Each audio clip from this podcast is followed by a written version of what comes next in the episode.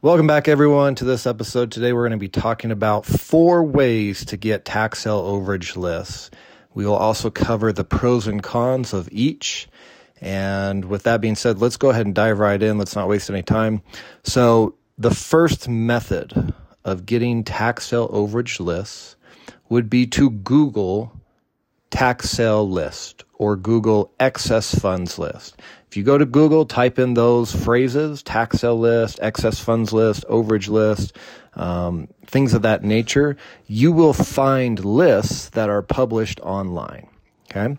Now, another thing is sometimes a county will not have a list published, but it will have a list of the results from the tax sale. And that is just as good. If you can get a list online that shows you what property sold at a tax sale, foreclosure sale, and it shows you what the opening bid was, how much it sold for, then you can subtract the opening bid from the sold amount and determine if there's a potential overage on any particular property. Okay. So if there's not an actual overage list online, also try to look for a sale results list, just showing you the results from the sale and then using the information from that list, you can discover uh, which properties have overages. Okay, so that's the first method. Second method is to request a list.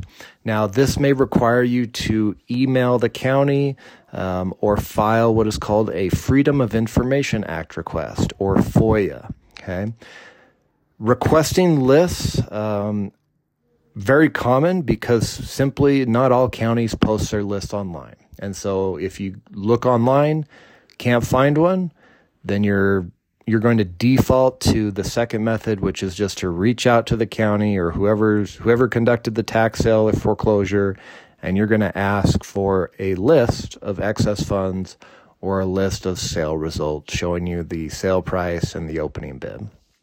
That is the second method, asking for a list, requesting a list.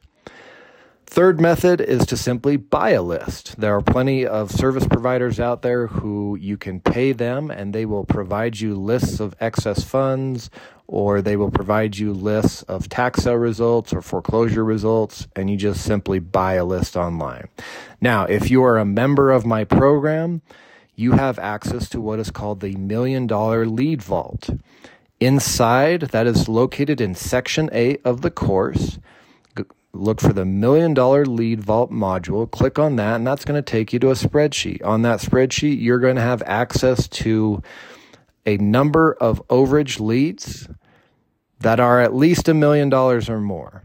Now, as of the recording of this one, you know, our latest spreadsheet, it shows you the name of the person entitled to the overage, the address, the overage amount, and right now there is, let me look here real quick there is over $3 million on that list. Okay. And that is a list that is absolutely free to members of the program. There is no additional cost for that. Okay. That's just a benefit of being a student of the program and of the course. If you want access to that, it's updated regularly and you can get access to it at school.overagecourse.com. So that is the third method is simply buy a list. Or if you're a student of the program, just go to the million dollar lead vault and just download the list from there. Absolutely no additional cost to you. Now, the final way of getting lists is to create your own list. This is my preferred method, guys. Um, and I'll get into that in a minute of why it's my preferred method. But creating your own list, how do we do this? We simply monitor tax sale auctions and foreclosure auctions, and and we can get this info info online or in person or wherever we need to get it, and we create our own lists by seeing okay what properties sold for much more than the debt that was owed on them, and then take note of those properties research them, find out who owned them at the time of the auction, and then go contact those folks and let them know they may be entitled to some overage money. So this is the fourth method, creating our own list. Now, let me just let me finish off this episode by going into what are the pros and cons of each, okay?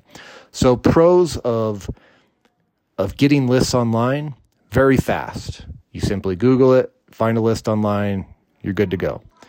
Cons, a list that is published online will be a very competitive list. A lot of people will work lists that are posted online because they're easy to get. You know, low barrier of entry means high amount of competition on these lists. So that's a con.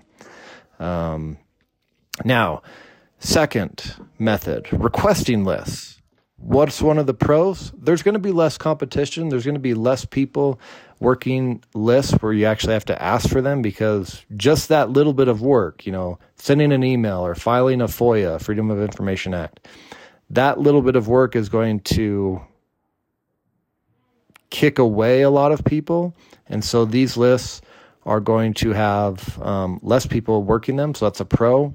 Con, they take a they take longer to get. It's it's a slower method of getting leads because when you request a list, the county or whoever you requested it from, they have a certain amount of time that they can use in order to fulfill your request. And so they uh, take longer to get.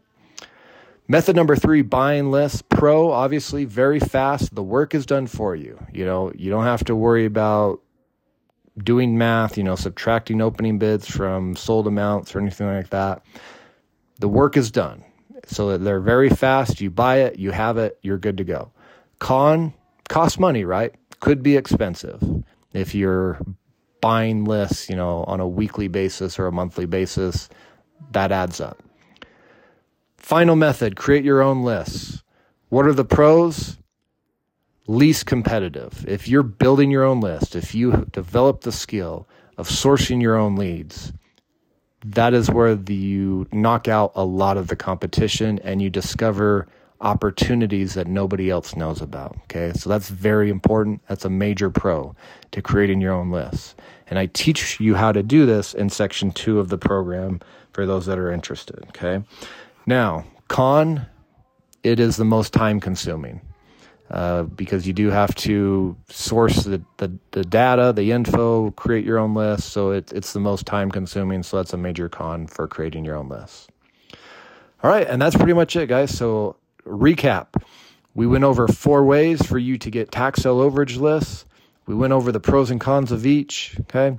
Uh, if you have any questions, let me know. Uh, if you want to learn how to, you know, go into more depth on how to do these four steps, how to create your own list or how to get lists, check out school.overagecourse.com, specifically module two, or just go get the list that I've already created for you in that million dollar lead list, which is located in section eight of the course. Okay. And uh, that is it for today. Appreciate you listening. We'll see you on the next one.